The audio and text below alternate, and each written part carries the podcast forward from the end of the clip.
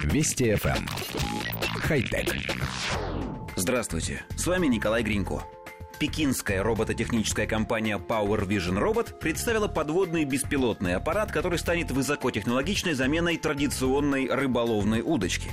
Этот робот при помощи гидролокатора может обнаружить рыбу, привлечь ее при помощи вспышек синего света и показать находящемуся в лодке рыбаку будущую добычу при помощи видеокамеры с разрешением 4К.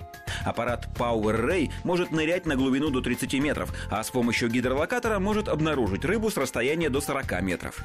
Используя собственный стандарт Wi-Fi, робот передает данные с локатора и изображение с видеокамеры на смартфон или планшетный компьютер рыбака, на котором установлено специальное приложение. В системе есть база данных, в которую включены описания всех самых распространенных видов рыбы. Поэтому в большинстве случаев робот способен сам идентифицировать вид и подать рыбаку соответствующий сигнал. Обнаружив рыбу, аппарат начинает медленно двигаться в ее сторону, включив специальный источник света, импульсы которого служат своего рода приманкой. Ловля рыбы производится при помощи традиционной лески с блесной или крючком, а управляет всем этим человек при помощи системы дистанционного управления. Особо продвинутым рыбакам компания предлагает очки виртуальной реальности, при помощи которых рыбак может увидеть все происходящее под водой от первого лица коллектив редакции нашей программы испытывает двойственные чувства.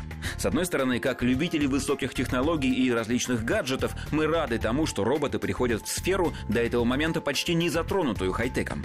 Самым высокотехнологичным устройством для рыбака был, пожалуй, радар, если, конечно, не принимать во внимание снасти, выполненные из наноматериалов и многомерных полимеров. Но, с другой стороны, как любители рыбалки, мы не можем всей душой принять подводного робота. Подобный аппарат, на наш взгляд, значительно уменьшает азарт азарт рыбака. Вероятно, взамен появляется чувство, похожее на азарт подводного охотника, но подход меняется кардинально. Конечно, заглянуть в водоем и увидеть происходящее в нем собственными глазами было бы интересно любому рыболову, но превращать священное таинство рыбалки в роботизированную добычу рыбы не согласится, пожалуй, никто. Нам, например, даже пробовать не хочется. Хотя... Вести FM. Эм. Хай-тек.